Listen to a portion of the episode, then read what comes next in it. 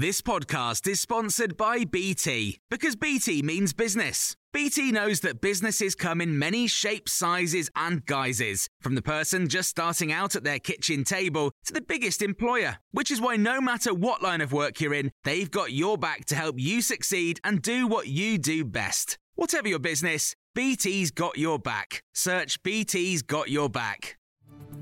This is your Times morning briefing for Sunday, the 30th of October. At least 151 people have died and 82 have been injured in a deadly crush in the South Korean capital, Seoul. Thousands were at a Halloween event in the Itaewon district when a crowd got stuck in a narrow alley. Survivors said they were unable to breathe.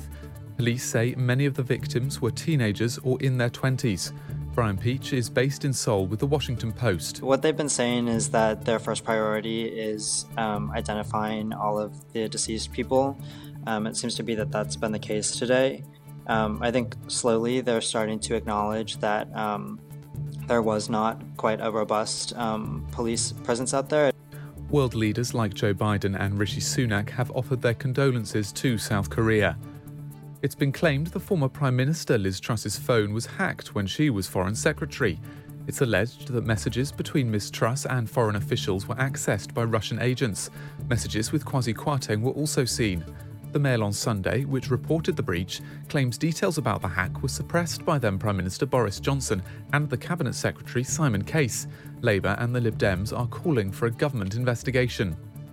Suella Braverman's been accused of ignoring advice the government was illegally detaining thousands of asylum seekers. The Home Secretary was told three weeks ago that migrants were being kept at the Manston Asylum Processing Centre in Kent for unlawfully long periods.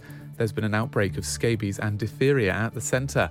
There's been a warning there could be a public inquiry and a costly court action against the Home Office.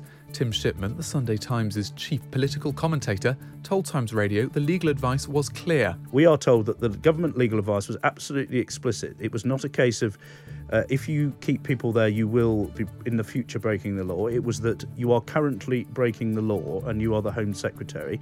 And if you are told you are breaking the law as a Cabinet Minister, you have to go out of your way quite quickly to do something about it. Rishi Sunak is undermining Britain's position as a world leader on climate change if he doesn't go to green talks in Egypt, according to his own climate czar. Last year's COP26 president Alok Sharma, who was demoted from the cabinet by the Prime Minister, said he was pretty disappointed that Rishi Sunak would not be going to COP27. He also suggested that in Australian elections this year, Conservatives lost because they weren't seen to take climate change seriously enough. Downing Street announced Mr. Sunak's schedule was too busy with preparations for the autumn budget for him to go to Sharm el Sheikh. It insists he is personally committed to tackling the climate crisis. Brazil will go to the polls today to decide who its next president will be. There's a runoff between far right President Jair Bolsonaro and former left wing President Lula. President Bolsonaro, who's been dubbed the Trump of the tropics, managed to force a runoff earlier this month by outperforming opinion polls. You can hear more on these stories throughout the day on Times Radio.